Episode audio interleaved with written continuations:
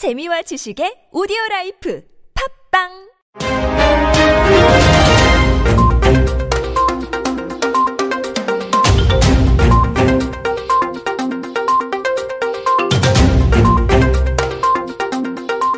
대한민국 금융 개수작에 맞서는 진짜 개수작 2016년 8월 24일 개수작 재테크 22회 시작합니다.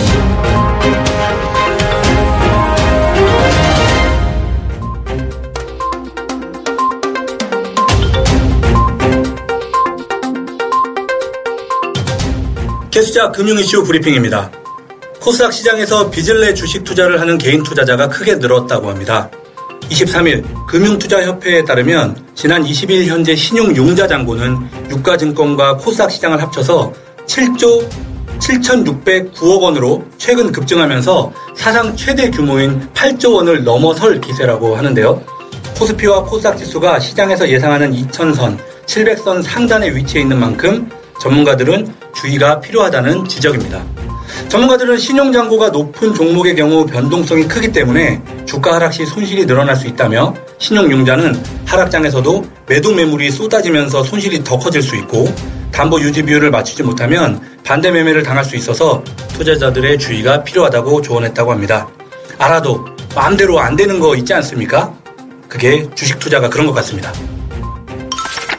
금융감독원은 23일 보도자료를 통해서 저축성 보험료의 일부를 추가 납입하는 형태로 납입을 하면 전액을 기본 보험료로 납입하는 것보다 더 많은 돈을 환급받을 수 있다고 23일 보도자료를 냈습니다. 추가 납입 제도는 이미 가입한 저축성 보험에 보험료를 증액해 추가 납부할 수 있도록 한 제도인데요. 장점은 사업비 등 공제액이 적다는 점입니다. 보험 설계사들이 자신에게 유리하지 않은 설계이다 보니 제도가 있는 정도만 설명을 하고요. 활용법은 잘 알려주지 않고 있는데요. 물론 저희는 당연히 알고 있었고 고객들에게 잘 전달하고 있었습니다. 이참에 좀 더 자세히 살펴보도록 하겠습니다. 유로화를 사용하는 19개국의 유로존 경제가 브렉시트 여파를 떨쳐낸 모습이라고 합니다. 8월 유로존 제조업 경기는 전월보다 소폭 둔화하는 데 그치면서 확장세를 지속했다고 하는데요. 시장 조사 업체 마킷은 8월 유로존 제조업 구매 관리자 지수 잠정치가 51.8을 기록했고 전월 확정치 및 전망치 52.0에서 아주 소폭 하락했다고 23일 발표했습니다. 함께 발표된 8월 서비스업 PMI 잠정치는 53.1로 전월 수치보다 웃돌았다고 하는데요. 좀 잠잠해진 분위기인 것 같습니다. 글로벌 대형은행이 은행 간 거래를 간소화하고 효율적으로 개선하기 위해서 새로운 디지털 화폐를 개발하는 데 협력할 것으로 알려졌습니다. 23일 파이낸셜 타임즈에 따르면 UBS와 도이치방크, 산탄데르, BNY 멜론 등 4개의 글로벌 대형은행은 가상통화 비트코인의 기반 기술인 블록체인을 활용한 일명 utility settlement coin을 공동 개발 중이라고 했는데요. 이들이 개발 중인 디지털 통화는 현금을 대체해 기존의 자금 이체 없이 금융기관 간 주식 및 채권 거래를 간소화할 수 있는 거라고 합니다. 특히 이런 디지털 통화가 분산된 네트워크를 통해 거래가 이루어지기 때문에 물리적 사무 공간의 필요성도 사라지게 된다고 하네요. 하지만 단순히 그런 문제를 해결한 것만은 아닌 것 같고요. 장기적인 관점의 선점이 아닐까 싶습니다.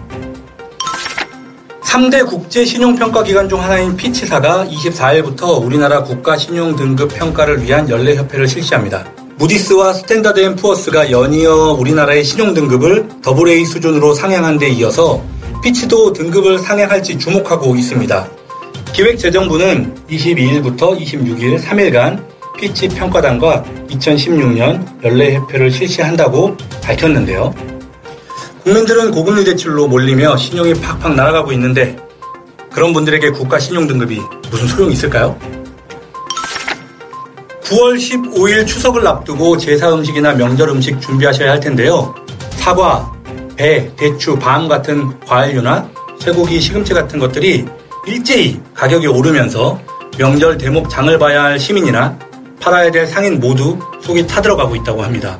22일 기준 가락시장에서 거래되는 시금치 가격은 지난해 같은 기간보다 163%나 올랐고요. 사과 가격도 19일 기준으로 전년 대비 평균 60% 넘게 뛰었다고 하네요. 배도 본격적인 출하 전이긴 하지만 지난해보다 25%가량 높은 가격에 거래되고 있고요. 그런데 추석이 가까워질수록 과일값 같은 것들이 더 오를 것으로 예상된다고 합니다. 농 수, 축산물 물가가 급속히 오르는 것은 추석이 지난해보다 빠른 데다가 불볕더위, 열대야가 이어지면서 농작물 작황이 좋지 않기 때문이라고 합니다. 우리 개수작 청취자분들의 풍성한 추석을 기원합니다. 지난 19일 열린 관계기관 회의에서 금융당국은 분양권 투기 수요를 막아서 아파트 공급을 줄이고 가계부채 총량 증가도 억제해야 한다고 지적했습니다. 25일 가계부채 종합대책 발표를 앞두고 투기대출 억제를 위한 금융권에서 분양권 전매 제한을 강화해야 한다는 것이죠. 그런데 논란을 촉발한 사상 최대 분양권 전매가 국토교통부의 통계관리 소홀에서 비롯된 것으로 확인돼서 주택정책 역주행이 우려된다는 목소리가 커지고 있습니다. 당초 올 상반기 주택 거래 가운데 분양권 거래 비중이 사상 최대치인 28.3%로 알려졌지만 이 통계에는 입주 전 제3자에게 분양권을 파는 전매 외에도 분양 후 소유권 보존 등기를 위해 시군 구청 확인을 받는 검인까지 포함된 데이터라서 거의 3배 가까이 부풀려졌다는 지적입니다. 분양권을 분양가보다 높은 가격에 자주 거래하면 일반적으로 투기를 의심하게 되지만 범인은 입주 절차에 불과한데 이 두 가지가 섞여서 투기 우려를 확대시켰다는 얘기죠. 사실 부동산 통계 부실은 어제 오늘 일이 아닙니다. 최근 1년 새 자영업자에게 나간 은행권 개인사업자 대출이 급증한 것으로 나타났네요. 대출 잔액을 연령대로 분류해 보면 50대의 대출 잔액이 전체의 39.2%를 차지했고요. 이어 40대는 26.6%, 60대는 24.5% 순이었습니다. 50세 이상 은퇴 연령층의 비중이 63.7%로 압도적으로 높은데요. 특히 최근 들어서 60세 이상 고령층의 비중이 높아지고 있다고 합니다. 2014년 1월 대비 고령층 비중은 21.2%에서 24.5%로 3.3포인트 늘었고요. 최근 1년 동안에는 전체 비중이 1.4포인트나 상승했다고 합니다. 고령화 추세 속에서 베이비 부머 세대가 은퇴한 후에 생계형 창업에 대거 나선 것으로 해석되고 있다고 합니다. 취업 포탈 사람인이 직장인을 대상으로 최악의 상사 유형을 조사한 결과 책임을 떠넘기거나 발뺌하는 오리발형이 1위를 차지했다고 합니다. 감정적으로 일을 처리하고 감정의 변화도 심한 감정 기복형이 2위, 다음은 야근 등의 희생을 당연하게 여기는 열정페이 강요형이 3위였습니다. 전 혹시 이런 사람이 아닌가 생각해 봅니다. 역지사지 상대방 입장에서 생각해 보면 생각보다 삶의 많은 문제들이 쉽게 해결됩니다. 고객의 입장에서 정치자 입장에서 개수작 재테크는 계속됩니다. 지금까지 개수작 금주의 금융 이슈 브리핑이었습니다.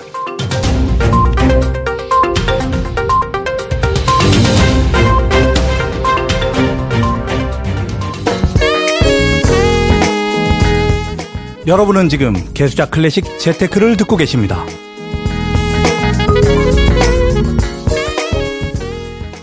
네, 안녕하십니까. 8월 24일 개수작 재테크 22회로 돌아왔습니다. 김집사 김대건입니다. 네, 안녕하십니까. 디테일 담당 김팀장 김민성입니다. 네, 정직을 맡고 있는 김 팀장입니다. 네. 아이고, 한 주 잘 지내셨습니까? 벌써 8월이 그냥 금방 간 것 같네. 더위가 끝나질 않습니다. 더위니까. 안 끝나네. 아니, 좀 끝날 때 좀, 좀 된 것 같은데, 뭐 계속 좀 말이 많네. 우리나라 저는 사계절 있는 것보다 한 계절 있는 걸 좋아하긴 하는데 저는 여름이면 한 좀- 계절은 뭐야? 사계절 말고 계절 하나 한 계절? 어, 근데 여름은 좀 사양할 것 같은데 아, 여름은 아니죠. 너무 덥지.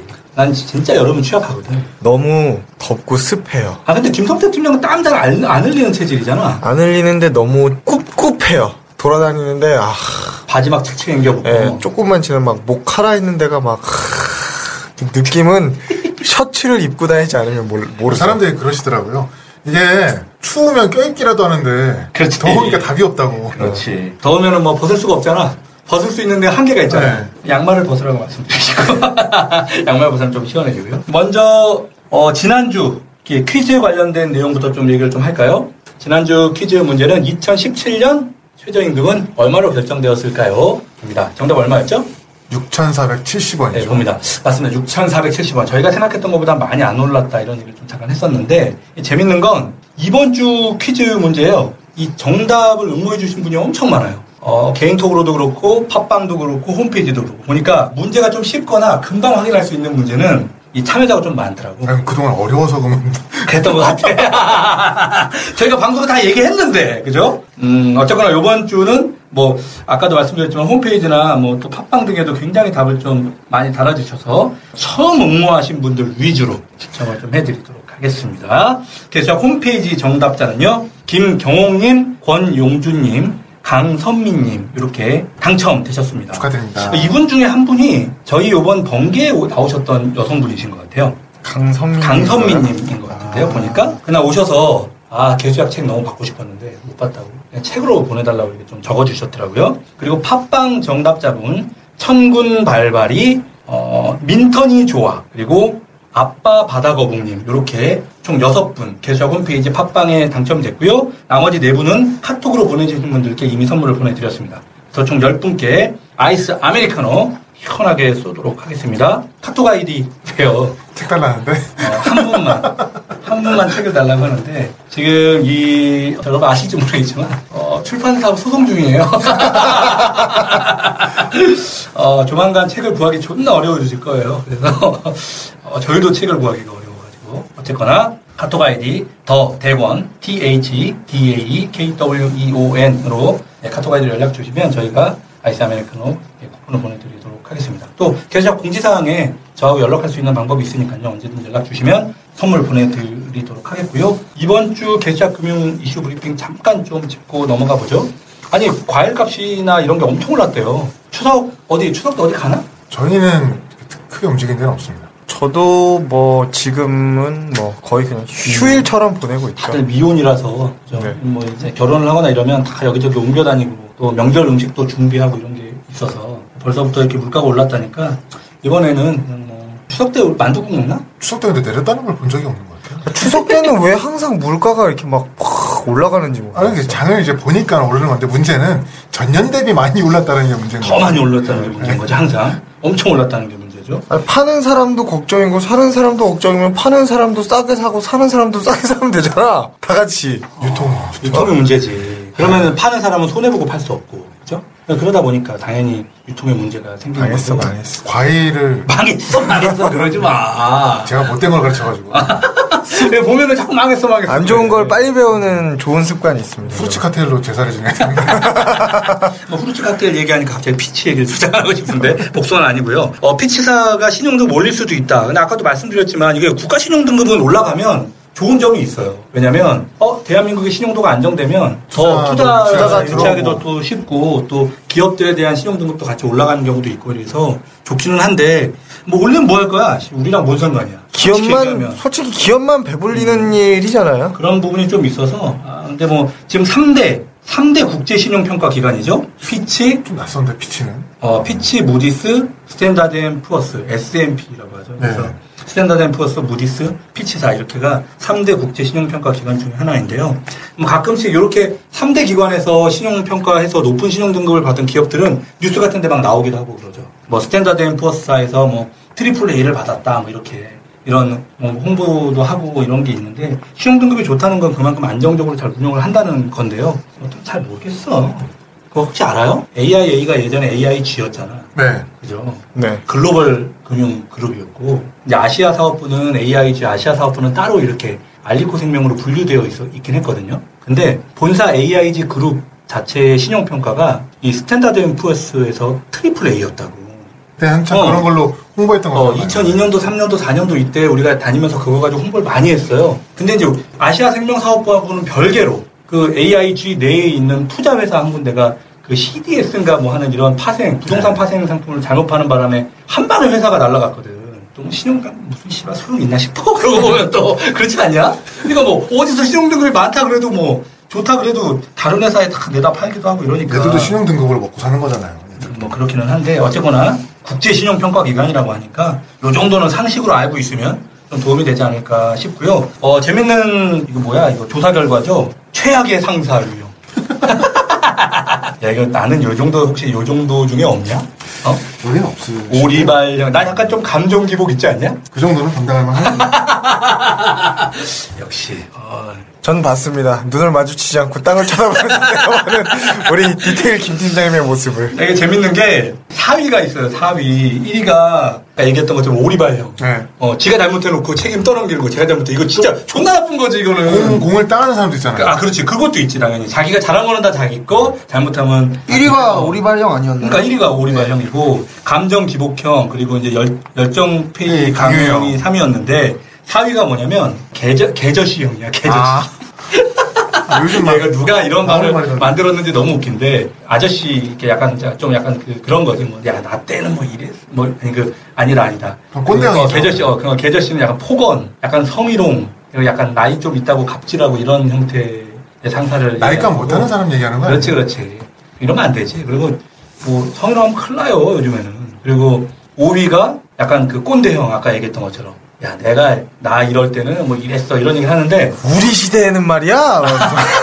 근데 나 좀 그런 얘기 많이 하지 않냐? 근데 저도 아 그렇게 되는 이렇게 것 되는 같아? 것 같아요. 벌써? 눈치가 보여요, 이제 아예. 음. 후배분들이 들어오니까 눈치가 보여요. 아니 며칠 전에 김민성 팀장님이랑 사석 자리에서 있는데 갑자기 그러는 거예요. 아 아저씨 다 된 것 같아 이러는 네. 거야. 그죠? 왜 그래요? 그랬더니 아니 왜 아저씨가 되면 그 말하는 거에 음을 붙여서 얘기하잖아. 아유 덥구나. 뭐 이런 거 자꾸 이런 걸 하고 싶다고 하는 거예요. 그래서 아 생각해 보니까 나도 그거 되게 많이 하거든요. 아이고 오늘도 쉽지 않겠구나 아, 그런 그런 거 그런 거. 그지 너 아직 다 됐다 야, 잠깐만 김민성 몇 살이지? 뭐 또 이런 데서 이렇게. 서른 몇 살이야? 서른 다섯 넘었지? 넘었죠. 다섯 넘었구나 아, 많이, 많이 먹었네 그리고 또 조금 좀 재밌는 것 중에 이 메멘토 형이라고 하는 분들이 있어요 이게 지시했던 게 자꾸 바뀌어 너 그거 했어? 그래놓고 나중에 야 너 이거 했어 근데 어 그때 이거 시켰는데 아니야 이거 해 막 이렇게 얘기하는 사람들 있죠 아, 메멘토 형. 아, 미치겠다. 그리고 또, 이- 아, 난 이것 좀 웃긴 게, finger prince, princess 형이라고 그래서, 이, 소- 자기는 손 하나. 그러니까 아무것도 안 한다는 거 아무것도 안? 하고, 다 챙겨주길 바라는 손가락만 사람들. 예. 까딱까딱 한다는 거 아니에요? 그렇죠. 근데, 예, 이거 이러면 안 되죠. 그 웹툰 정확히 기억 안 나는데 웹툰 보셨어요? 웹툰인데 직장인에 관한 건데 음. 속마음을 다 이렇게 표현해 주는 거예요. 면접 자리에서 어, 어, 어, 어. CEO의 마음으로 일하겠습니다. 그러니 어. CEO의 월급을 주십시오. 아, 그나 이것 좀 보면서, 야, 이건 좀 재밌다. 실제로 이럴 수 있겠다 싶었던 것 중에 하나가 뭐냐면, 이 메신저 감옥형 있잖아요. 메신저 감옥형. 그러니까 안 돼, 안 시도 돼. 때도 없이 토요일도 일요일도 아 이렇게 업무를 제시하거나 뭐 이렇다고 하는데 요즘에는 이 회사마다 이렇게 몇, 시- 몇 시 이후에는 업무 관련된 카톡을 하지 않기 이런 걸 정한다고 하죠. 그래줘야 돼요. 원래는 음. 이런 게 정할 게 아니라 좀 매너로 알아서 해줘야 되는 건데 음. 그게 잘 안 되다 보니까 이제 꼭 정해야 되는 걸로. 그렇죠. 아, 맞습니다. 아, 어쨌거나 이게 아까도 말씀드렸지만 사실 입장을 좀 바꿔놓고 생각해보고 자기가 신입이었을 때 생각하면 뭐서 어떤 사람 어떻게 챙겨주면 좋겠다 이렇게 또 먼저 해주면 원래 다 대우받는 거야. 내 꼰대 형이야. 아닌데 난 좋았는데. 난 연락해주면 좋았는데 막 아, 선배들이 잘해야 돼. 그러니까. 씨. 아, 그리고 이제 아까 얘기했던 것처럼 금감원 보도자료 얘기를 좀 할 텐데, 그거는 이제 김성 팀장이 준비를 좀 했죠. 네. 우리가 뭐 옛날부터도 사실은 방송에서 몇 번 얘기한 적이 있긴 했는데, 정확하게 짚고 넘어간 적은 없었어요. 근데 뭐 저희가 계속 고객들을 만나면서 이런 관련된 정보들을 드리고 있기는 했는데, 뭐 어쨌거나 이번에는 그 저축성 보험에 대한 추가 납입 제도 활용에 대한 보도 자료가 공식적으로 이번에 나왔죠. 금감원에서. 이슈화된 적도 없었는데 음, 음. 그래서 아는 분만 아는 좀 그런 내용이었는데 이참에 한번 음. 제대로 말씀을 좀 드리게, 드리고자 준비를 했습니다. 오랜만에 저는 보험 얘기하는 것 같기도 하고 음. 그러네요. 그 설계사 같은 경우에는 초짜들 아니라면 아마 다 알고 있을 내용이고 이거 모르면 좀 심각하죠. 그죠? 이제는 고객님들도 좀 우리가 그 빠꼼 하신 분들이라고 얘기하잖아요. 그렇지. 그런 분들 같은 경우에는 음. 아는 사항이라 이걸 팁이라고 얘기를 할까 했는데 이 정도가 팁인 거죠, 뭐. 음, 개취합 그 방송을 들었거나 혹은 저희를 만나본 분들은 아마 어지간하면 이 내용은 다 알고 있긴 할 거예요. 이렇게 해줘도 잘 모르셔서 좀 서운한 분들도 있었어, 지금. 그 보험은 보장을 받는 보장성 보험이 있고, 약간 보장이 들어가긴 하지만, 기본적으로 저축을 우선으로 하는 저축성 보험이 있지 않습니까? 그렇죠. 여기까지는 아마 다 알고 계실 거예요, 고객님들도. 이거 구분 잘 하셔서 가입하셔야지. 가끔 만나다 보면 종신보험인데, 나 이거 연금으로 알고 가입하신 분들도 되게 많아요. 우리 예전에 방송했죠. 종신보험인데 연금보험으로. 아, 정말 엄청 많아요, 그런 사람들. 한번 예를 들어볼게요. 고객인 철수 씨가 사회 초년생 때 저축도 하고 뭐 장기적으로 돈도 좀 모으려고 저축성 보험 20만 원을 가입하고 있었습니다. 더 하고 싶긴 했는데 장기 상품이기도 하고 초년생이라서 월급도 안 많아서 한 20만 원 정도 하고 있었는데 음. 사회생활 좀 더 하다 보니 월급도 많아지고 그러다 보니까 조금 더 힘들더라도 나중을 위해서 한 20만 원 더 저축을 하자 생각해서 월 20만 원 납입하는 상품 하나 더 가입을 했어요. 근데 나중에 보니까 원래 가지고 있던 상품에 20만 원을 추가로 납입할 수도 있었다는 사실을 알고 약간 의아해했다는데 그랬다는데. 했다는데. 그런데 말입니다. 네, 그런데 말입니다. 만약 그 철수 씨가 이런 상황에서 다른 목적이 있어서 다른 성격의 상품이 필요한 게 아니라면 새로 월 20만 원짜리 상품을 가입하는 것보다 기존에 이- 월 20만 원 내던 상품에다가 20만 원을 더 추가로 납입하는 게 유리한 거죠. 그렇지. 겉으로 보기에는 둘 다 새로 가입하나 추가로 납입하나 음. 월 40만 원 들어가는 건 동일하지만 그게 한 3년 뒤, 한 10년 뒤 결과가 완전히 다르거든요. 그렇죠. 근데 이제 뭐 이 정도만 돼도 졸라 양반이에요. 뭐 실제 한 20만 원 저축하고 있는 사람이 20 더하겠다고 하면 종신보험을 저축이라고 얘기하면 빨아버리는 경우도 아까 그- 있으니까. 아까 그것처럼. 그럼 그런 경우도 있으니까.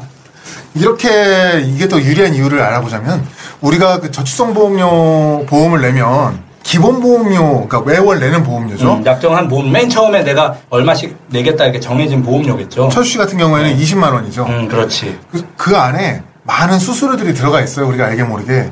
기본적으로는 보험 상품이기 때문에 적더라도 이게 보장이 어느 정도 들어가 있거든요.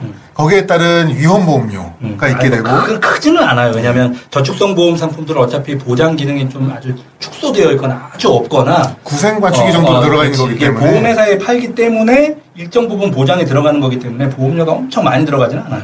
거기에다가 이제 가입 시에 내게 되는 계약 체결 비용, 음. 그 매월 이제 내시게 되는 계약 관리 비용 등이 존재하는데 이 비용이 뭐 회사나 상품마다 조금씩 상이하기는 하지만 매월 내는 보험료에서 이 부분을 제하고 저축이 되니까 그렇죠. 뭐 고객 입장에서는 수수료가 적을수록 유리하게 되는 건데요. 비용이 많이 나가면 당연히 일단 우리가 이제 일명 사업비라고 얘기하는 거 그렇게도 많이 알고 있죠. 그렇죠? 변액보험 같은 경우에는 사업비가 크냐 적냐 크냐 적냐. 근데 이제 그. 안에는 위험보험료도 포함되어 있고 방금 얘기했던 뭐 신계약비나 유지비, 수금비 같은 것도 다 포함되어 있는 건데 그런 내용들이 당연히 적게 들어가면 적게 들, 들어갈수록 저축되는 금액이 더 많아질 테니까 당연히 만기간은 훨씬 더 많은 돈을 받게 되는 거죠. 예, 그렇죠. 김 기사님 말씀하신 것처럼 그 수수료가 적을수록 유리하다는 말은 내가 내는 월 보험료가 온전히 저축이 많이 될수록 음, 음. 훨씬 나중에 받게 되는 환급금이 커진다라는 거를 그렇죠, 그렇죠. 조금만 생각해 보시면 아실 텐데요. 그럼 이 20만 원에 또 다른 20만 원의 상품을 가입을 한다면 아까 말씀드린 위험 보험료나 음. 계약 체결 비용 등을 이중으로 납입하게 되는 꼴이 되는 거죠. 아니면 이제 기존에 있는 20만 원에 추가로 20만 원 납입한다면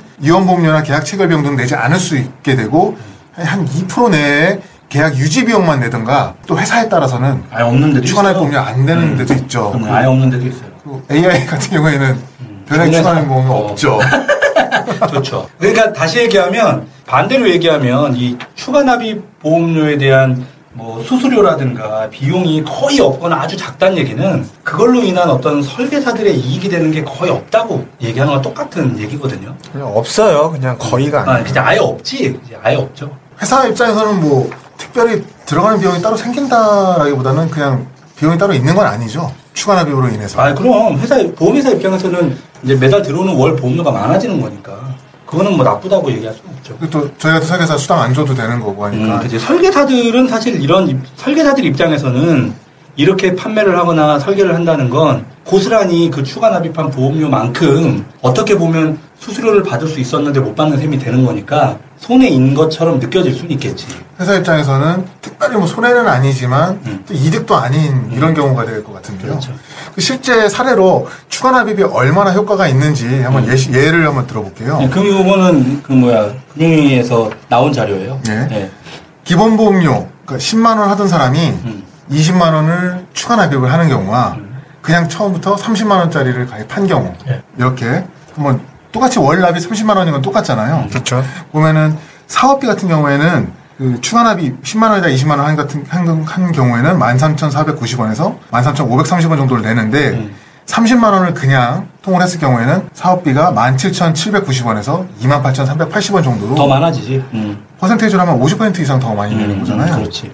거의 그러니까 월납보험료가 3배 정도 되는 셈이니까 추가 납입보험료에 대한 수수료 같은 걸까지 이제 감안한다고 했을 때도 거의 두 배 이상 무조건.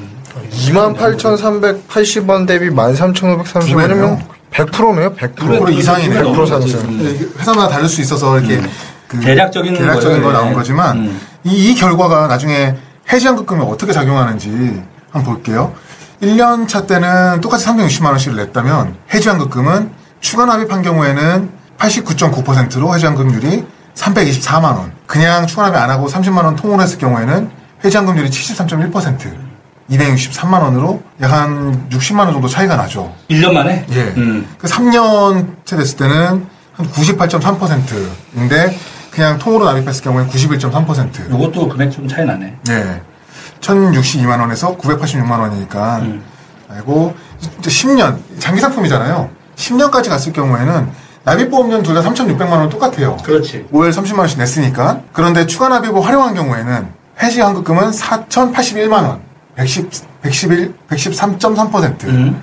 추가 납입을 활용하지 않은 경우에는 3,936만 원, 109.3%. 어, 좀 차이 좀 나네.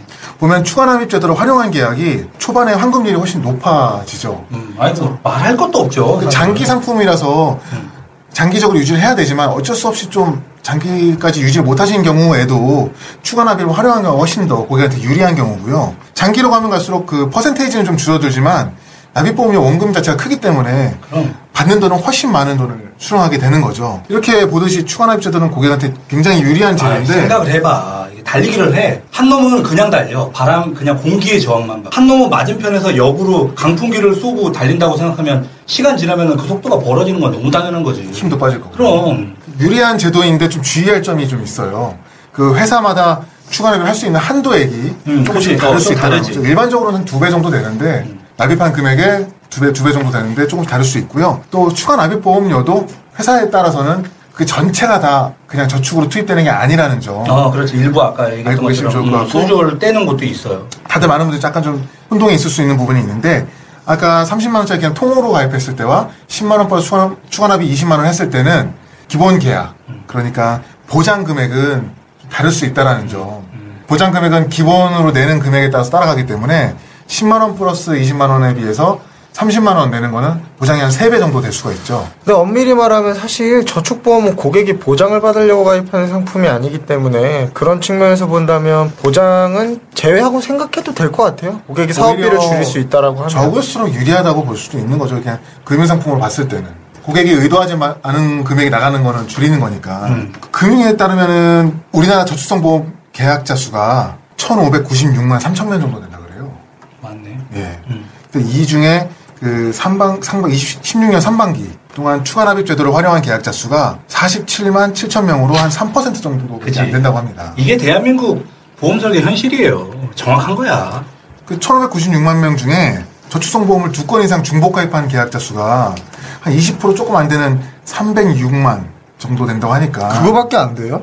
이분들, 생각보, 이분들이 세 개, 네개한거 아니에요? 생각보다 많지 않으시나요? 아직 그래도 많은 분들이 모른다고 할 수 있는 건데 왜 모를까요, 고객들이? 그 설계사는 아까 김쌤도 말씀하셨지만 하나를 더 받는 게 아까 철수 씨 같은 경우에 20만 원 처음 했었는데 저 20만 원 더 하려고요. 그러면 설계사 같은 경우에는 하나를 계약을 더 받는 게 실적이나 수당 모두 다 이득이 되- 되고 추가 납입 같은 경우에는 이득이 거의 없죠. 회사 같은 경우에는 뭐 추가 납입은 수수료도 없고 추, 추가 수익을 낼 수도 없는 거니까 굳이 얻는 게 없으니까 아무도 뭐 적극적으로 알리고 있질 않아서 이렇게 고객들이 모르는 게 아닌가 싶습니다. 뭐 설계사들도 힘든 거 알고 뭐 저도 힘들고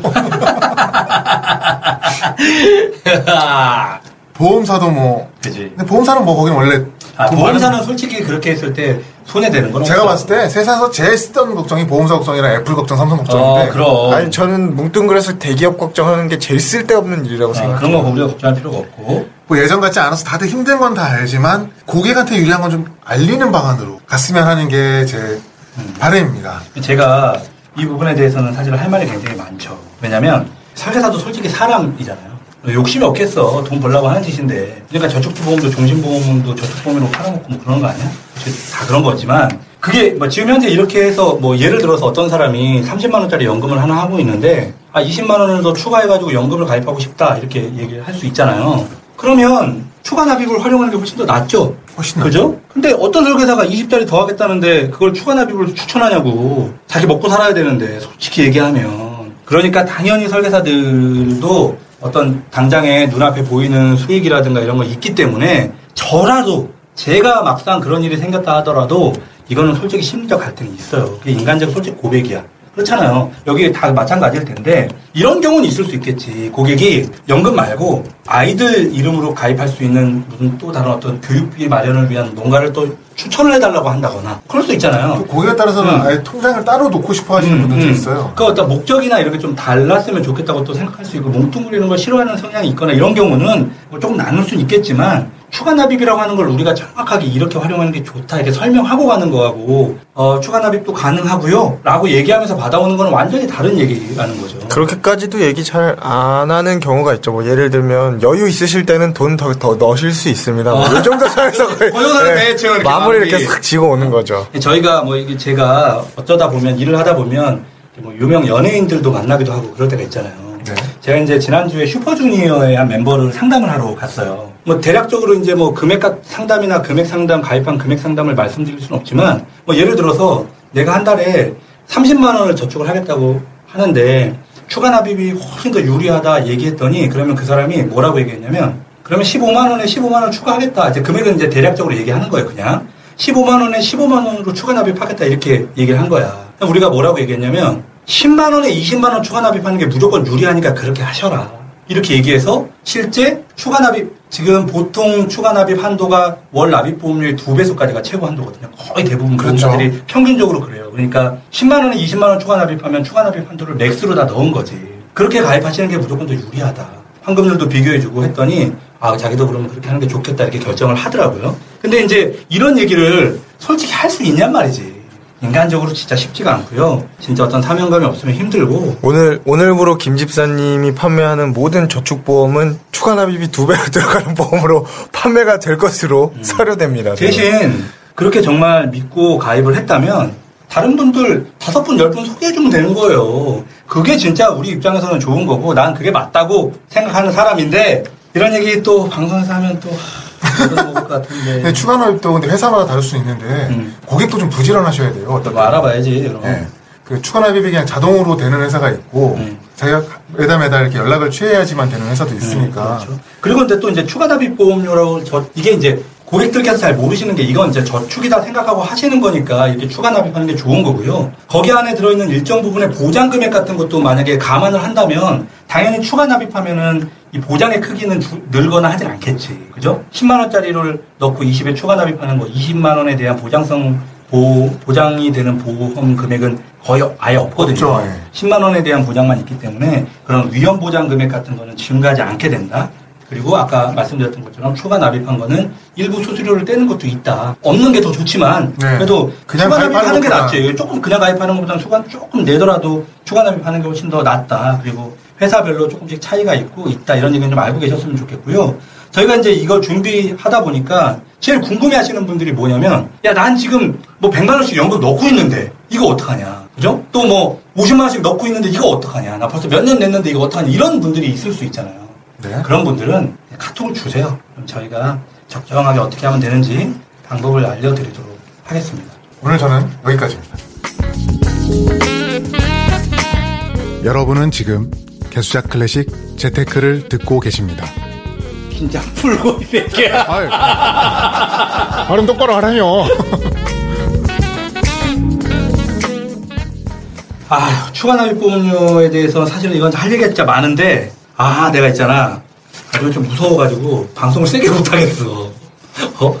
아, 하도 회사로 항의 전화도 오고 카톡도 막 연락도 오고 막 이래가지고 너무 세게는 욕을 못하겠어. 또 어떻게 반박할지가 다, 다 보이지 어, 않나요? 아, 뻔히 다 보이는 얘기야. 뭘 얘기할 건지 다 아는데, 참고로, 뭐 그런 거 이렇게 항의를 할 생각이 있는 분들은요, 이 전화나 이렇게 글 같은 걸로 하지 마시고, 오세요. 얼굴 보고 얘기하게.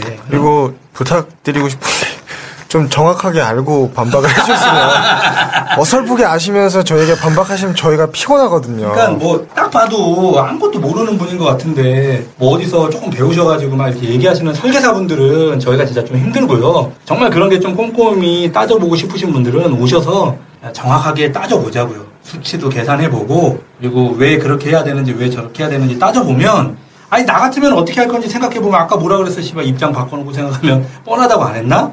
그죠? 입장 바꿔놓고 생각해보면 뭘로 해야 되는지 다 아는 건데 고객도 똑같다는 거 아시면 되는 거니까 언제든지 오십시오 저희가 대환영입니다 일단은 되게 오랜만에 김 팀장님이 보험 얘기를 좀 해주셨는데 뭐 저도 매주 도움 드릴 수 있는 정보를 드리기 위해서 고군분투하고 있거든요. 아 그래서 진짜 김성태 팀장이 한 주에 뉴스 신문을 하루도 안 빼놓고 다 봐요 네. 그리고 잡지, 경제지죠, 주간지. 그 맞, 맞아, 뭐 격주로 나오는 거나 뭐 이런 주간지 있잖아요. 네. 그런 주간지도 두 개 정도 보 요즘에 굉장히 유식해지고 있어. 졸라 무식했잖아. 이 제가 이렇게 보는데도 없어.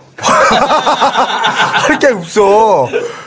숨이 턱턱 막히더라고요. 그래서 오늘 난게 많죠, 아무래도. 역시 제 숨을 막히겠기 때문에 우리를 늘 숨 막히게 하는 빚에 대한 내용을 준비했습니다. 아, 오늘 또 빚이야? 네. 아, 요즘에 지금 안 그래도 빚 얘기 때문에 말이 많죠, 여기저기. 그렇습니다. 예. 오늘은 무겁다는 것이에요. 우리나라를 표현하는 여러 가지 단어가 있어요. 이뭐 예를 들어 동방예의지국이라든지 아, 뭐, 벌써 듣기만 해도 무겁다. 뭐 이런 단어가 있는데. 그 중에 오늘 제가 준비한 내용에 부합한 단어는 빛공화국이에요. 빛공화국. 빚공하고. 공화국이시네요. 혹시 여기 앞에 계신 우리 김 집사님과 김 팀장님 빚 없으십니까? 아유, 그런 얘기를 왜 해. 짜증나게. 빚 많지. 빚이 없는 사람이, 어- 요즘에 빚 없는 사람 별로 없죠. 네. 아무리 돈이 많아도 음. 부채는 다 갖고 있는 것 같아요. 그 이유 근데 이제 부채의 성격이 좀 다를 뿐이지. 그렇지. 이 우리나라 빚의 현주소를 먼저 살펴보면 최근 발표한 한국은행 자료에 1분기 우리나라 가계부채가 1223조 6,700억으로 최고치를 경신했어요. 걸 경신하고 네. 그래. 지난주에 김 집사님이 브리핑에서 유럽은행들이 중앙은행에 돈을 안 맡긴다라고 하셨는데 그그 규모로 2,500조를 말씀하셨거든요. 음. 전체적인 유럽은행이 보유하고 있는 자산 금액이 2,500조인 걸 감안한다면 한 나라의 1,223조 6,700원이라는 부채가 얼마나 큰 건지 알 수 있는 내용이에요. 이후로도 이 증가세가 계속돼서 연말에는 1,300조를 돌파할 거라는 전망도 나오고 있는데 가계대출 중에 가장 큰 비중을 차지하고 있는 게 주택담보대출이지. 예, 주담대, 주택담보대출이에요. 빚에 허덕이고 있는 사람의 상당수가 빚내서 집을 산 경우라고 볼 수 있는데 이렇듯 가계부채가 급증하는 원인으로는 저금리 정책이랑 부동산 시장 화랑을 이야기하고 있거든요. 부동, 부동산 시장 화랑은 이제 일부 지역이라고 봐야 되고 점점. 네. 근데 이제 한국은행 금융통합위원회 맞죠? 3월 작년 3월 금통위, 금통위. 아, 금통위 작년 3월 사상 처음으로 금리를 1%대인 1.75로 내리고 그리고 6월달 메르스가 터지면서 1.5로 다시 내리고 올해 6월에 올해 또 6월에 내렸죠. 또 내렸어요. 음. 사상 최저금리 1.25%로. 기준금리가 낮아지니까 아무래도 주택담보대출 금리도 나- 낮아지고 그래서 올해 초만 해도 3%를 유지하던 금리가 평균 2.75% 수준으로 낮아졌고 야, 신용 괜찮으면 2.75%면 또 대출 받아줘. 네. 주택담보대출 기준이에요. 나는 2%로 안 나오더라고, 네. 절대. 그래서 아무래도 말씀 지금 솔깃하신 것처럼 이자 부담이 줄어든 사람들이 아 그래? 그럼 이참에 좀 무리가 되더라도 내가 집을 한번 구매해봐야 되는 거 아니야? 라는 쪽으로 많이 돌아섰다라는 얘기예요. 집은, 집은 이럴 때 사야 돼. 이런 네. 그지 야, 이렇게 싸게 돈, 돈 빌려주는데. 네. 뭐 생애 뭐 최초 이런 거 하면 1%로 떨어지잖아. 네. 그럼에도 불구하고 이 주택담보대출은 대출 규모가 워낙 크기 때문에 대출 받는 입장에서는 부담스러울 수밖에 없어요. 예를 들면 20년 원리 금 균등 분할 상환으로 금리 2.7%의 2억을 빚내서 집을 샀다라고 치면 월 평균 원리금이 108만 원. 그지 월 평균 이자는 24만 6천 원, 총 이자가 5,900만 원 정도 되는데요. 물론 소득에 따라서 이 납부하는 금액에 따른 부담은 각각 달라질 수 있겠지만 통계청이 발표한 2인 이상 가구 월 평균 소득이 300만 원 정도라는 걸 감안한다면 소득의 3분의 1 정도의 금액이 20년 동안 고정비로 생기게 되는 거예요. 야, 통계청이 2인 이상 가구의 월 평균 소득을 발표한 게 300만 원밖에 안 돼? 네, 300만 원 정도 수준이에요. 이거 또 통- 그 평균의 함정이잖아요. 물론 그렇기는 한데 물론 이제 더 낮은 사람들도 더 낮은 사람이 무조건 저한테 많다고 보는 거예요. 예. 야, 그러니까 내가 봤을 때는 이게 상위 위에 좀 잘라내고 진짜 하위 좀 잘라내면 이거보다 더 낫다고 봐야 되는 거야. 그렇죠. 이게 원래는 평균으로 따지면 제가 봤었을 때 270 몇만 원이었는데 음. 중간으로 끌어올렸을 때가 300만 원 정도거든요. 내 소득의 3분의 1을 20년 동안 만져보지도 못한다. 생각만 해도 목에 담이 오는 것 같은데요. 야, 난 뇌에 담이 오는 것 같아, 뇌에. 네, 들어, 들어오긴 아유, 들어오더라고요. 어. 들어오는데, 허가요. 그렇죠. 통장에 담이 오는 것 같아, 통장에 담이 오는. 그런데 재밌는 건 많은 사람들이 빚을 비, 빚내는 것을 걱정하면서도 집을 살려고 한다는 거예요. 아까 잠깐 우리 김 팀장님이 말씀해 주셨는데 정부가 2014년부터 DTI랑 LTV 규제를 완화했고 아파트 공급량을 늘리면서 이 경기 부양책을 펼치고 있단 말이에요. 그럼 집, 집값이 조금 조금씩 상승하니까 야 이거 금리도 낮고 뭐 규제도 많이 완화됐고 집값도 좀 올라가는 것 같은데 지금 집 안 사면 안 될 것 같아 라는 강박증이 작용을 했기 때문에 이런 지금 현재 현상이 일어나고 있다라고 보는 거예요. 심지어는 지금 살고 있는 주택을 담보로 추가 대출 받아서 투자 목적으로 어떤 재개발 분양권을 매입하는 경우도 아까 얘기했잖아, 예. 늘어나고 있어요. 이런 현상이 지속된다면 결국 하우스 푸어가 빨리 늘어날 수 있다는 게 가장 큰 문제점인데 하우스 푸어가 뭔지는 아시죠? 하우스 푸어가 좋은 거예요. 근데 푸어가 좋은 거예요. 야, 하우스 푸어가 낫지 않냐? 푸어보다는? 아, 집도 있고 재산, 실질적인 가처분 재산은 많은데, 실질 자산은. 근데 돈은 한 푼도 없는 사람들을 얘기하는 거지. 빚이 있고 또 심지어는. 그렇죠. 현금이 없는 사람들을 얘기하는 거죠. 음. 그지? 여기서 소득이 늘지 않고 소비 패턴에도 큰 변화를 줄 수 없는 경우 음, 그래. 이러한 큰 규모의 가계 대출이 가계 경제에 큰 타격을 줄 수 있기 때문에 음. 주다, 주택담보대출은 좀 신중하게 고민해봐야 된다는 거예요. 그런데 더 심각한 문제는 이 늘어나는 가계부채를 바로잡겠다고 정부가 주택담보대출의 규제를 강화하다 보니까 그치, 최근에 강화했죠. 네, 풍선 효과로 이금융 대출 규모가 빠른 속도로 늘고 있다는 점이에요. 우리나라 가계부채의 문제가 양적 문제에서 양적 문제는 물론이고 질적으로도 악화되고 있는 과정이라는 거죠. 아, 그렇지. 네. 아, 오늘 괜찮은데? 어. 어디서 뵙겼는지 괜찮아. 어, 괜찮은데? OECD 회원국 대부분은 이 과잉부채 가구가 중산층에 몰려 있는 반면 우리나라는 하위 소득계층 43%에 대부분 다 몰려 있거든요.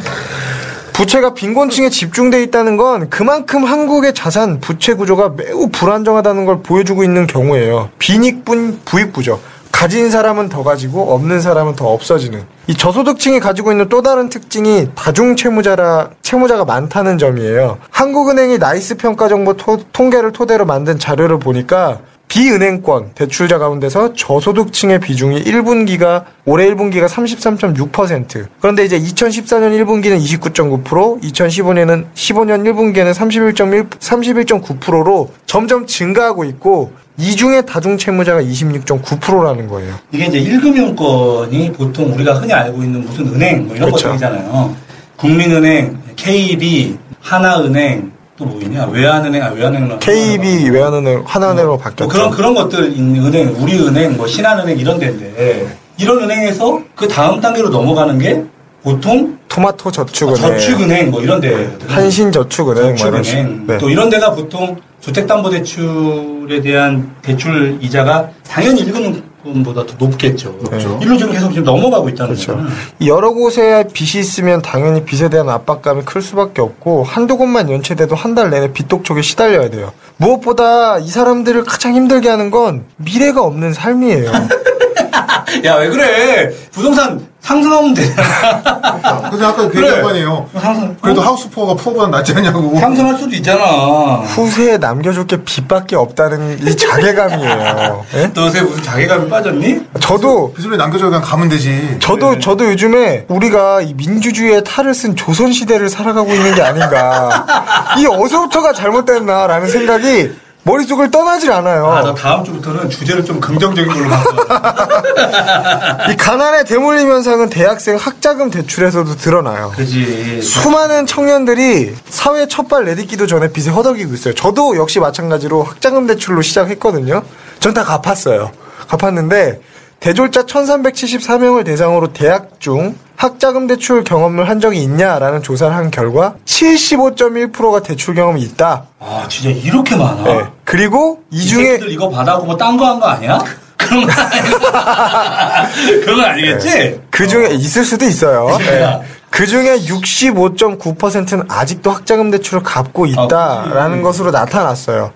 이 학자금 대출은 직장을 선택할 수 있는 범위도 제한적으로 만들어 버리는데요. 왜냐하면 당장 사회 사회생활 시작하면 대출금 상환해야 되잖아요. 그러니까 여유를 가지고 나에게 맞는 직장을 선택하는 게 아니라 빨리 어디로 가, 어디든 가서 돈 벌어야 되는 취업할 거야. 수 있는 곳, 그럼. 바로 선택해서 사회생활 할 수 있는 곳을 선택하게 되는 거예요. 아. 결국에 낮은 임금에 어떤 높은 생활비를 감당하고 대출금까지 갚고 나면 손에 쥐는 돈이 거의 없다라는 거예요. 최근 정부가 이런 부분에 대한 문제를 인식하고 학자금 대출 금리를 2.7에서 2.5%로 낮추겠다 이거는 발표했는데 인하폭이 너무 적어서 생색내기용 아니냐라는 의견이 많아요. 금리 인하가 아니라 등록금이 낮아져야 하는 게 근본적인 해결 방안이 아닐까라는 생각을 좀 좀 해보고요. 결국에 8월 11일 날 이주열 한국은행 총재가 금융통화위원회 회의 후 가진 기자간담회에서 가계부채 증가세가 꺾이지 않고 있다. 은행뿐 아니라 금융당국도 가볍게 볼 문제가 아니다라고 하면서 가계부채 심각성을 말을 했어요. 결국 가계부채가 생각보다 심각하고 또 빠르게 증가하고 있다는 걸 시사하는 건데 가계부채가 우리의 우리 경제의 어떤 뇌관, 우리 가계 경제 뇌관 혹은 시한폭탄으로 변모할 수 있다는 예, 우려하고 있어요. 근데 과연 그들이 얘기하는 가계부채 뇌관을 만든 게 단순히 부채를 진 채무자들 때문인지 아니면 국가가 지향하고자 했던 수많은 정책들이 근본적인 원인이 된 것인지 다시 한번 되짚어봐야 할 때가 아닌가 싶습니다. 이렇게 가다가 우리들의 버킷리스트에 빚을 다 갚고 죽기라는 웃픈 목표, 목표가 쓰여질 것 같은 씁쓸한 생각이 좀 드는데요. 아, 역시 오늘 무겁네요.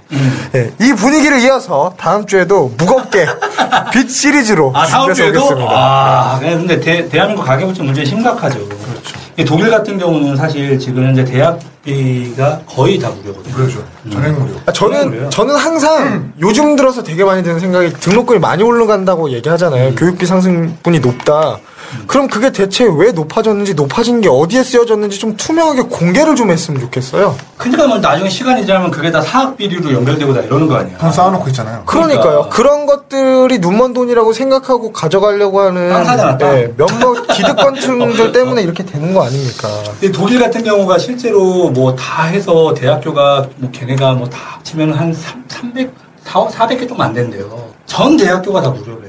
좋다. 뭐 외국 외국인 학생들도 이제 입학하면 무료로 거의 받을 수 있다고 하고 이제 독일이 그렇게 또 하는 이유는 외국의 좋은 인재들을 독일로 데리고 와서 또 독일의 인적 인프라를 또 깔 수 있다는 이런 장점 같은 것도 있고 그래서 그런 방식으로 또 중장기적으로 좀 한다고 하더라고요. 그럼 걔네는 장학금 따면은 걔는 장학금이 없겠지. 자기 주머니에 들어가는 거 아니야? 장학금이 없겠지. 어, 뭐 다른 방식의 어떤 지원이 있겠지. 그러지 않을까?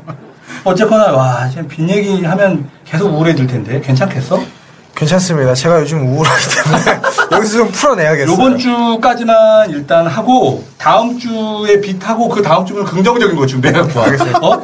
다다음 주는 깃털같이 가벼운 주제로 찾아뵙겠습니다. 아 아무튼 하, 대한민국 문제가 전 세계 20대 채무국 중에 하나라고 하는데 GDP 대비 한 300%좀 안 된다 그러죠. 280% 정도? 진짜 그러니까 그러면 결국 가처분 소득으로 비교해 보았을 때 뭐 거의 80% 정도 뭐 이렇게 달한다고 하니까 사실은 어마어마한 거고 그렇게 따지면 어떻게 80%를 음, 뭐 그렇게 따지면 대한민국은 지금 정말 힘든 상황이다. 그러니 뭐 헬조선이니 뭐니 이런 말이 막 나오는 거 아니겠어?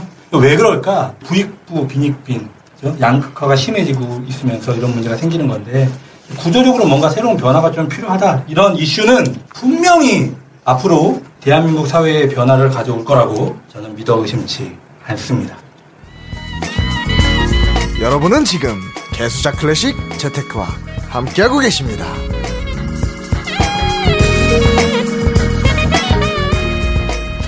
네, 김집사입니다. 저희가 지금 이제 저축 설계에 대한 내용을 얘기하고 있었죠. 아, 그동안요. 너 때문에 너무 무겁잖아.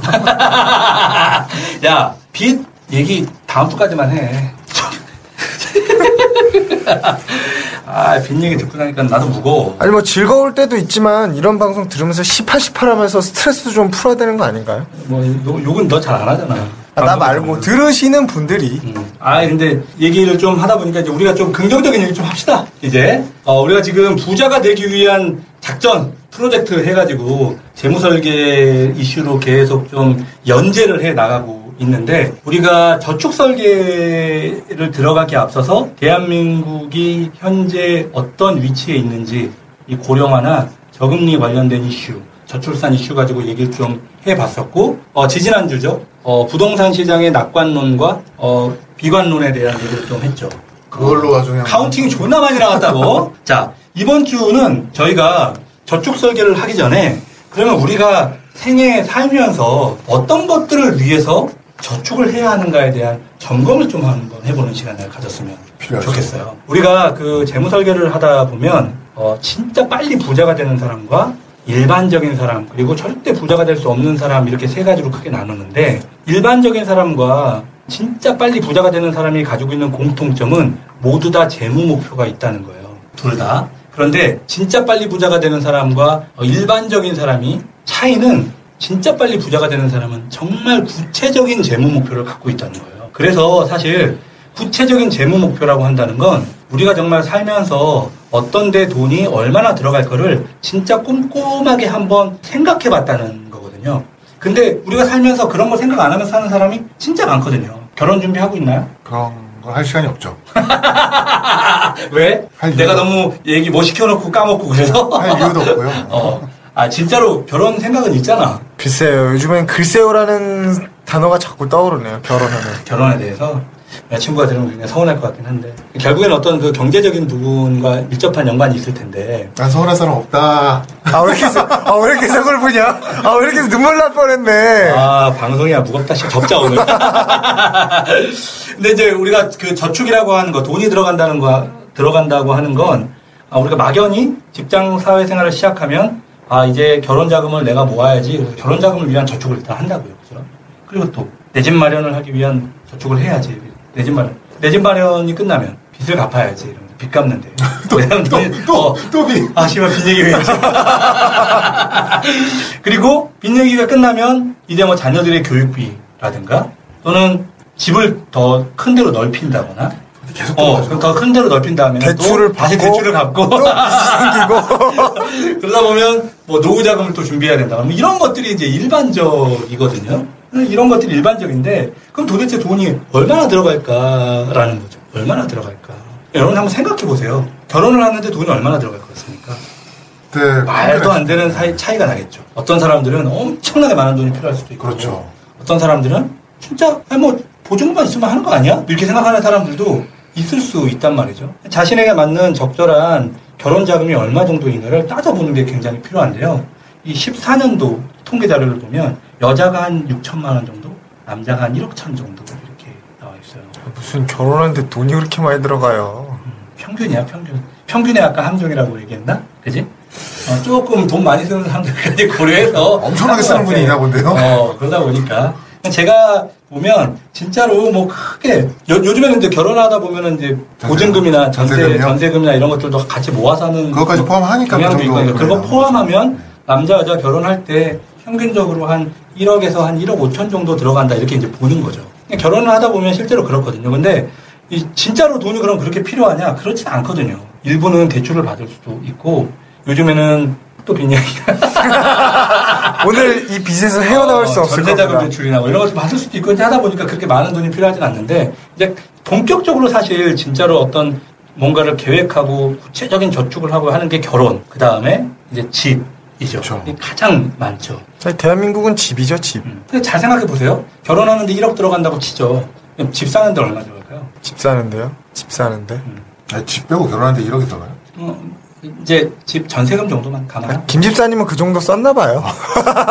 호텔에서 했어요? 다, 다 해서 그래도 한그 정도 들어간 것 같은데? 아니, 집 빼고. 아, 집, 그러니까 보증금, 전세 보증금. 그거 해서 어. 1억이라는 말씀인 그래서 거예요. 안산에서 시작했잖아. 아니, 그러니까 그거 해서 나는 뭐 쌌지. 집 빼고 1억이라는 줄 알고 도대체 결혼식에다가 돈을 얼마나 쓴 거야? 거기 뭐 전세 보증금 정도 넣고. 그리고 이제, 그러면 이제 집을 사면 보통 아파트를 얼마, 어느 정도로 사야 되느냐라는 거죠. 물론 뭐 18평짜리, 15평짜리 이런 서민형 주택 같은 경우는 서민형 주택이란다, 씨발, 내가 거기 살고 있어. 그런, 그런 주택 같은 경우는 당연히 뭐 얼마 안 하겠지. 평당 천 정도 평균으로 잡으면 1억 5천에서 1억 7천 정도면. 그게 얼마 안 하는 건가요? 아, 제 초등학교 때 제 기억으로 집이 평당 150만 원이었던 것 같은데 주택복권 기억나요? 어? 주택복권. 언제적 얘기를 하고 있어. 불과 15년 전, 20년 전 얘기예요. 제가 살고 있는 안산 같은 경우도 실제로 보통 평당 천만 원 정도 해요. 아, 천만 원 20년 사이에 집값이 10배가 올랐다는 게 말이 돼요? 너무 많이 오른 거잖아요, 이거는. 또 그 정도는 또 그 정도로 올랐나? 뭐 오르는 데도 있고 그럴 수 있죠. 그리고 옛날에 주택보험 보면 1억 주고 그거 그 좋은 집을 샀어요. 음. 좋은 아파트를 들어갔다고. 그럼 사람마다 이제 다들 각자 아파트에 대한 계획이 있을 거 아니에요? 그럼 적어보는 거예요. 결혼 안 한 사람들은 결혼 비용 얼마 들어갈까? 그 다음은요? 내가 집을 살려면 얼마짜리 집을 사야지? 집 비용 적어보는 거예요. 근데 사람이 이 집을 살려면 내가 살고 싶은 집의 동네나 아파트 단지 혹은 빌라건 뭐건 얼마 정도인지는 알아야 될 거 아니야? 그렇죠. 네이버에 가잖아요? 네이버에 부동산 114를 치세요. 그러면 부동산 114에 들어가면 어지간한 부동산 시세는 알 수 있어요. 제가 왜 이걸 얘기하냐면 저는 이 저축은 왜 하고 계세요? 라고 물어봤는데 아 저 나중에 이제 집 사야죠. 이 저축하고 있대. 30만 원씩. 이 언제 사는 거야? 그뭘 얘기를 하려고 하냐면 아 적어도 내가 얼마짜리 얼마 정도를 목표해야 되는지 정도를 알고 있어야 된다는 얘기를 지금 하는 거예요. 아니 목표가 목표 얼마짜리 집을 살 건지를 알아야 내가 내 평생 얼마 정도의 돈이 들어갈 건지를 계획을 세울 거 아니에요. 그렇죠. 구체적으로. 그냥 집을 산다가 아니라 그럼 얼마짜리 어디에 있는 몇 평짜리 얼마짜리 집을 산다. 이런 게 정해져 있어야 된다. 그 차이가 난다라는 말씀이신 거죠? 그렇죠. 자 그러면 그 다음으로 들어가는 건 뭘까요? 차. 아, 차. 음, 차안 들어가나? 차 들어가잖아요. 차, 뭐, 도장만 있으면 사는 거 아니에요? 인간 도장이랑 신분증만 있으면 사는 거 아니야? 빚이잖아. 네. 차. 차도요, 예전에 한참 재테크 책 같은 걸 읽고, 읽고 공부할 때 어떤 내용들이 있었냐면, 차량을 만드는 회사가 차를 한 대 팔아서 남는 이익보다 그 자동차 할부 론. 론 같은 거 있잖아요. 그걸로 인해서 얻는 금융 수익이 훨씬 더 크다 이런 말이 있었어요. 그래서 현대캐피탈이 그렇죠. 그럼요. 현대차가 현대캐피탈로 성장하는 거지. 와. 그럼요. 그렇게 많이 하고. 그래서 대우차는. 대우캐피탈. 이렇게 끼고 다 사는 거잖아. 사는 거였잖아요. 그런 것들이 있는데 차는 그러면 나는 뭘로 살 거냐? 이런 것도 이제 당연히 계획을 세워야겠죠. 차는 요즘에나 요즘에야 뭐 무이자 할부나 이런 차들이 막 나오긴 하죠. 왜 그런 게 있을까요? 무이자 할부. 차가 안안 팔리니까요. 팔리니까 있는 거예요. 롯데리아에서 햄버거 하나 사면 하나 더 주는 거 왜 할까요? 안 팔리니까. 안 팔리니까 하는 거예요. 재고량이 계속 쌓여 있으면 그게 어쨌거나 다 회사에서는 그게 또 다른 비용이 되거든요. 그러니까 내버려야 빨리빨리 팔아버려야 좀 더 저렴한 가격으로 팔아버리는 게 남는 장사기 때문에 이렇게 파는 건데 차, 차도 목표가 될 수 있겠죠. 저도 이제 저희 아버지를 차 한 대 사드리고 제 차를 사고 이렇게 사면서 돈이 많지 않으니까 둘 다 일부는 할부로 끼고 샀거든요. 근데 계산을 해보니까 할부 이자로만 두 대에 합쳐서 천만 원을 넘게 썼더라고 내가. 어. 그럼 그게 어, 그게 얼마야 또 그런 것도. 그러다 보니까 차도 최대한 이자를 적게 내는 방식으로 사는 방법들이 있을 거고 또 혹시 뭐 뭐를 뭐 중고차를 산다거나 이런 것들에 대한 계획들이 있어야 되는데 뭘 알아야지 모르니까 얼마의 비용이 들어갈 건지도 다 따져봐야 한다는 거죠. 그래서 아 내가 차를 위해서 최대한 대출 없이 차를 사는 게 훨씬 더 효과적이고 불필요한 금융 비용을 줄일 수 있는 방법이라면 내가 목표로 하는 차는 얼마짜린가 이런 건 알고 있어야 한다는 거예요. 자 다음은요. 컴퓨터? 야, 컴퓨터는 일반적으로 생활비 정도로 커버할 수 있잖아. 그래요? 아니에요. 아니야? 김 팀장님이 좋아하는? 컴퓨터는 2년마다 인텔이 티톡 전략에 따라서 대박이네. 저축을 해놔야 되는데. 음, 그, 그 다음은 이제 보통 이제 자녀들의 교육비 관련된 것들이거든요. 제가 자녀들의 교육비는 사실 고등학교 이후 사교육비 정도까지부터가 실질적인 교육비다 이렇게 저는 봐요. 진짜 예. 왜냐면 중학교 때까지 나오는 일정 부분 교육비는 대부분 생활비처럼 들어가고 커버한다고 보는 게 맞고요. 어, 근데 요즘에 또 그 만만치 않더라고요. 근데 그건 물론 지역마다 또 부모들에 대한 어떤 교육열에 따라서 다 달라지는 거지만 뭐 보통 평균적으로 사교육비로 2, 30만 원, 3, 40만 원씩 쓴다고 하더라고 평균적으로. 한 명당 음, 한 명당. 그러면 이제 그 정도 수준을 이제 생활비 정도로 이렇게 감안하고 사용하는 가정들이 일반적이고 정말로 본격적으로 막 이렇게 비용이 들어가기 시작할 때는 뭐 유학 비용이 들어간다거나 어학 연수 비용이 들어간다거나 이런 것들을 얘기하는 건데 그런 거를 일반적으로 갈 수 있을까요? 요즘에? 제가 너 자꾸 우울하게 만들어. 도곡, 동에 한 그 고객님 굉장히 유명한 약사분 사모님이 있어요.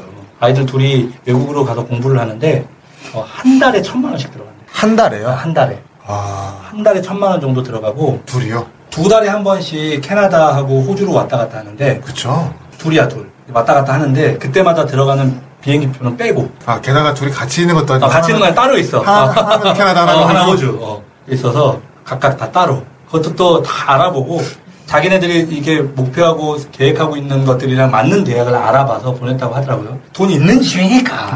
네. 경제적으로 하셨네, 천만 원. 일반적으로는 그렇게 할 수 있냐는 거고 우리 아까 학자금 대출 얘기 계속 했는데 일반적인 사람들은 그게 안 되죠. 근데 학자금도 마찬가지로 이게 돈이 굉장히 많이 들어가는 부분이죠. 애들 교육비도. 그렇죠. 그렇죠? 요즘에 보통 평균 학비가 한 학기는 얼마 정도 들어가나요? 한 지금 한 제가 400 알기로 하나? 4, 500 정도 되는 걸로 알고 있어요. 자, 자연, 제가 400에서 500 내고 다녔어요. 아 진짜? 과가 공대. 아 그래 우리도 그 정도는 아니 아 그치 내가 근데 많이 늙었으니까 되게 비싼 학교였어요. 그러네. 유명한. 그래서 그 총장 잡혀가고 막 이런 학교였어요. 세명대장 이사장, 이사장. 또 세명대지 수원대. 아 수원대냐? 아, 이사장. 잡혀가고. 아 수원대였어? 저, 저는 한 350, 400 냈던 것 같거든요. 저 때도. 어, 우리는 한 200만 원대였고 입학금만 300만 원이었고 한 200 몇십만 원 정도 있었어요 그래요? 세대 차이가 그렇게 나나? 그 정도는 아닌 것 같은데. 비싼 학교가 있었어요. 네. 되게 비싼 학교가 있었고, 과도 다르고. 음, 아, 좀 근데 평균 제가 작년엔가 자료 봤었을 때 평균 등록비가 한 450에서 한 600 사이였고요. 보통 일반적인 학과가. 근데 이제 좀 과별로 금액 차이가 있는데 비싼 등록비가 나가는데 뭐 8, 900만 원, 1000만 원 가까이 되는 과도 있더라고요. 실질적으로 지금 그냥 500만 원 정도 잡고 애들 생활비는 안 들어간다고 감안해도 4년제 대학 나오면 기본빵 4천 5천이에요. 따지고 보면. 그죠? 한 명당 한 명당. 두 명이면 어. 1억 거의 1억 들어가죠. 그, 그, 뭐, 중간에 무슨 뭐, 여, 어학 연수라도 하고, 뭐, 요즘에는 막 졸업도 빨리 안 하잖아요. 스펙 쌓는다고. 그러면 이제 더 들어가겠지, 실질적으로는 그거보다. 그 다음에는 이제 노후 자금 정도가 되지 않을까 예, 싶고. 그럼 이제 대충 한번 계산해 볼까요? 한 달 생활비 평균적으로 정말 먹고 사는데 지장 없을 정도의 노후 자금이라고 한다면 물론 3, 400, 4, 500이면 좋겠지만 최저 생계비 정도를 유지하는데 지금 현재 수준으로 140만 원 정도를 얘기하더라고. 그럼 그렇게 계산하면 복잡하니까 150 잡아보고 10년이면 1억 8천이에요. 20년이면 3억 6천. 140만 원 가지고 생활비만 쓰는 거죠. 현재 기준. 어, 현재 가치 기준으로 그렇죠. 그럼 노후 자금 3억 정도 그냥 잡읍시다. 애들 자녀 대학 교육 다른 거는 필요 없고 두 명 낳았다고 했을 때 어, 지금 현재 가치로 1억 정도만 놓고 보고 집 한 3억짜리는 사야 될 거 아닌가? 집, 집이요? 어, 보통 한 3억 정도는 하지 우리 우리나라 뭐 평균 저- 요즘 3억 정도. 근데 또 지방으로 가면 또 금액이 다른데 좀 평균으로 하면 뭐 3억 정도는 돼야 될 것 같아요. 그렇죠. 평균 3억 정도. 뭐 결혼 자금 뭐 각자 그냥 한 5천만 원 정도씩만 좀 소규모로 잡는다고 치고 요 음. 5천만 원 정도 소규모로 잡는다고 치고 차 차는 그래도 평생 한 두세 번은 바꾸잖아. 그렇죠. 그지? 한 10년에 한 대씩은 바꾸니까. 그렇죠. 그러면은 그렇게 대충 해서 한 그거 한 1억 정도 잡을까요? 너무 큰가? 아니야 좀 좀 큰 것 같다 1억이면. 아니요, 좋은 차 타야죠. 이왕 한 타는 6천만 거. 원 정도만 하자. 서민 한 2천만 원 중고차를 이렇게 네, 그래요. 치고 그냥 5천 원 잡을까? 그럼 얼마인가요? 1억에 4억에 8억이죠. 7억에 8억이네요. 이건 아주 기본적인 것만 계산해도 한 8억 정도는 된다는 거죠. 음, 8억 정도를 저축해야 된다는 얘기예요. 이걸 제가 여러분들한테 왜 얘기하냐면요. 제가 재무 설계를 할 때 가장 기본적으로 하는 거예요. 내가 내 삶에 어떤 돈이 어디에 들어갈 건지를 예상하는 거예요. 근데 자, 이것만 들어갈까요? 아니요? 아니에요. 전혀 예상하지 못했던 어떤 사기를 당할 수도 있는 거고. 그지? 아, 술김에 또 씨발 그냥 한 번 붙어갖고 이빨 나가갖고 어 쇼부 치는데 들어가는 어 돈이 들 합의금이 들어갈 수도 있는 거고 사기 모르는 거잖아요 또 따지고 보면 근데 그런 것들까지 다 생각하면 우리가 살면서 긴급 예비 자금 같은 것들도 사실 준비해야 된다는 거거든요 그러면 이제 그것마다 각각 돈들을 다 체킹해놓고 살다 보면 진짜 아까 얘기했던 것처럼 정말 빡빡해질 수밖에 없는 거예요. 그런데 제가 왜 재무 설계를 하거나 또 재무 설계를 고민하고 있는 분들에게 당신이 돈 쓸 일에 대해서 이렇게 아주 구체적으로 실제 얼마 정도 들어갈 건지 이렇게 꼼꼼히 따져보라고 하냐면 이렇게 꼼꼼히 따져봐야만 하는 이유가 있기 때문이에요. 왜? 이렇게 꼼꼼히 따져봐야 아 내가 저축을 졸라 빡시게 해야 되는구나라는 걸 알게 된다는 거죠. 다 쓰고 남는 돈 가지고 저축해가지고는 절대 답이 안 나온다는 걸 명심하셔야 하고 다시 한번 말씀드리지만 저축 설계의 기본은 내가 어디에 얼마 정도를 저축해야 될지를 뭐 명확하게 아는 문제인데 그러려면 내가 실제 살면서 어떤 돈을 언제 얼마큼씩 써야 될 건지에 대해서 아주 기본적인 자금 흐름 정도는 인지하고 있어야 된다. 저는 이 말에 동의하는 게 TV나 이런 데서 보면 되게 제가 딱 그 어떤 사람 사람이 살아온 스토리를 들어봤을 때 아, 되게 좀 감동적이다라고 느끼는 포인트들이 있는데 그게 뭐냐면 그 사람들이 이룬 업적이라든지 뭐 갖고 있는 것들이 대단한 대단한 사람들이 얘기를 하는 걸 들어보면 그 사람들은 아주 오래 전부터 예를 들면 집이면 그 집에 살고 싶어 했고 그걸 꿈꿨고 그걸 하기 위해서 노력을 해왔다라는 것들이 다 스토리 안에 들어가 그렇죠. 있어요. 그럼요. 결국에 그걸 원하고 꿈꾸고 본인들이 그걸 하기 위해서 계획했던 사람들이 그런 것들 이뤄내던 내더라고요. 물론 그렇게 한다고 해서 다 이뤄내는 건 아니지만 그렇게 해서 이뤄내지 못한 사람들보다는 이룰 확률이 훨씬 높아지는 거죠. 아니 막말로 회사에서 일반 직원으로 시작해서 정말 임직원까지 올라가고 싶다라고 하면서 맨날 지각하고 업무도 맨날 빵꾸 내고 약속한 시간 안에 보고서도 제출 못하고 프리젠테이션도 제대로 못하고 자기 개발도 안 하면서 그걸 갈수 있나? 안 되는 거죠. 근데 어떤 금- 경제적인 자유도 사실 마찬가지거든요. 이 부자도 굉장히 구체적이고 꼼꼼한 자기만의 어떤 life plan이 필요하고 거기에 적합한 어떤 자금 계획들, 저축 목표들, 거기에 또 적절한 금융 상품들 이런 것들이 꼭 필요하다는 거죠. 그런 게 없이 그냥 막연하게 저축하고 막연하게 투자한다고 절대 부자가 될 수 없다는 거예요. 지금 저축 설계를 하고 있는 이제 거의 첫 단계나 마찬가지인데 우리가 그동안은 계속 어떤 환경에 대한 얘기를 했으니까 네. 진짜 내가 저축 설계를 하고 싶다면 이제 내가 어떤 저축을 하고 있는지 꺼내 보셔야 그리고 그 저축 하나 하나마다 내가 이걸 왜 저축하고 있지? 이걸 내가 왜 했지? 무슨 이유로 하고 있는 거지? 도대체 얼마를 만들고 싶은 거지? 이런 계획들이 없이 막연하게 저축들을 하고 있다면 지금 당장 김 집사에게 연락해야 됩니다. 물론 뭐 안 하셔도 돼요. 방송 다 들으시면 또 알 건데 책에도 대략적으로 넣었지만 제가 개수작 책에 정말 꼼꼼하게 넣지 않은 것 중에 하나가 사실은 저축 설계거든요. 그래서 어, 저축 설계는 굉장히 디테일하게 할 예정이고요. 다시 한번 여러분들이 내가 어떤 집을 목표로 하는지, 내가 평생 살면서 어- 얼마만큼의 돈을 쓰게 될 건지에 대한 아주 기본적인 흐름 정도만 좀 체크해 보시더라도, 물론 아직 미혼이거나 이런 사람들은 사실 좀 막연하게 할 거야, 그죠? 그래도 지금부터 해보시는 게. 음, 한 번씩 해보는 게 좋죠. 기존에는 그냥 막연하게 저축을 했다면, 이제는 내가 마련해야 될 것에 대해서 자세하게 한번 보는 게 중요하고, 음, 그렇죠. 집도 한번 자세하게 보시면 아마 목표된 집을 줄이시거나, 어, 아, 이 집, 이 돈 갖고는 이 집을 살 수 없구나. 이런 일이 벌어질 수 있다는 어, 거죠. 좀, 좀 이제 굉장히 현실적으로 이제 변화되는 경우도 있을 거고. 어쨌거나 현실을 파악한다는 거에 대해서는 어, 굉장히 그럼요. 긍정적인 거죠. 자기 스스로를 인지하고 또 한번 현재 상황을 정확하게 고찰한다는 건 무조건 의미가 있는 겁니다. 그래서 디테일한 정보, 자신의 현재 상황을 정확하게 파악하는 것만큼 중요한 게 없다. 그거는 꼭 하셔야 되고, 그래서 오늘 한번 방송을 들어보시고, 요 결혼하신 분들은 와이프하고 한번 앉아서, 미혼이신 분들은 정말 자기 책상에 앉아서 실제 정말 그런가? 이렇게 한번 인터넷에 찾아보시고, 알아보시고, 또 실제로 결혼 자금이 얼마나 들어가는지 주변에 결혼하는 사람들한테 한번 물어보시고, 이렇게 하다 보면, 아, 이 자금을 만들기 위해 내가 얼마씩 저축해야 되겠고, 어떤 걸 하기 위해서 내가 뭘 해야 되겠구나가 아주 구체적으로 나오는 거예요. 얼마 전에도 부산에 다녀왔는데, 그분은 한 달에 저축하는 금액이 꽤 많은 분이었어요. 한 200, 한 50만 원 정도. 예, 부부 맞벌이 하고 있는데 250만 원씩 저축을 하고 있는 친구였는데, 정말로 그냥 250만 원짜리 적금을 한 개 넣고 있더라고요. 이거 왜 넣어요? 그러니까 다 써버릴 것 같아서요가 그분의 대답이었어요. 좋은 생각이긴 하지만 적절한 금융 상품을 선택해서 또 각자의 목적에 맞는 상품들을 가지고 언제 얼마의 돈이 필요할지 계획에 맞춰서 제가 시뮬레이션을 다시 해드렸거든요.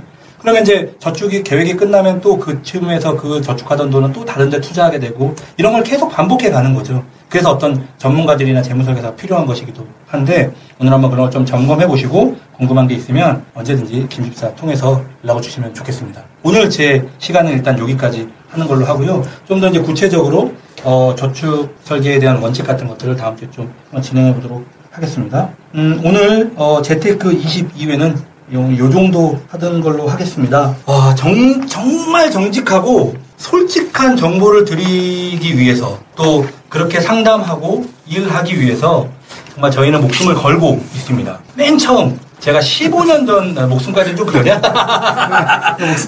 어, 어, 15년 전 제가 처음 일을 시작했을 때나 지금이나 그 마음을 잃지 않기 위해서 잊지 않기 위해서 열심히 노력하고 있습니다. 개수작 재테크는요 청취자분과 함께 만들어간다는 거 잊지 않으셨으면 좋겠고 다음 주에 더 좋은 정보로 다시 만나도록 하겠습니다. 자 퀴즈를 내겠습니다. 개수작 재테크 22회 퀴즈는요 3대 국제 신용 평가 기관 오. 그중 무디스와 스탠다드 앤 푸어스를 제외한 한 군데는 어디일까요? S&P. 아예 S&P는 스탠다드 앤 푸어스라고 얘기했잖아. 무디스와 스탠다드 앤 푸어스 외에 한 군데는 어디일까요? 24일부터 우리나라에서 예, 국가신용 뭐 등급 평가를 하기 위해서 온다고 하죠. 예, 아까 방송 잘 들으신 분들은 당연히 알 거라고 믿습니다. 자, 저희 개수작 재테크 22회 시원하게 외치고 예, 마치도록 하겠습니다. 개수작의 개수작을 거는 진정한 개수작. 개수작!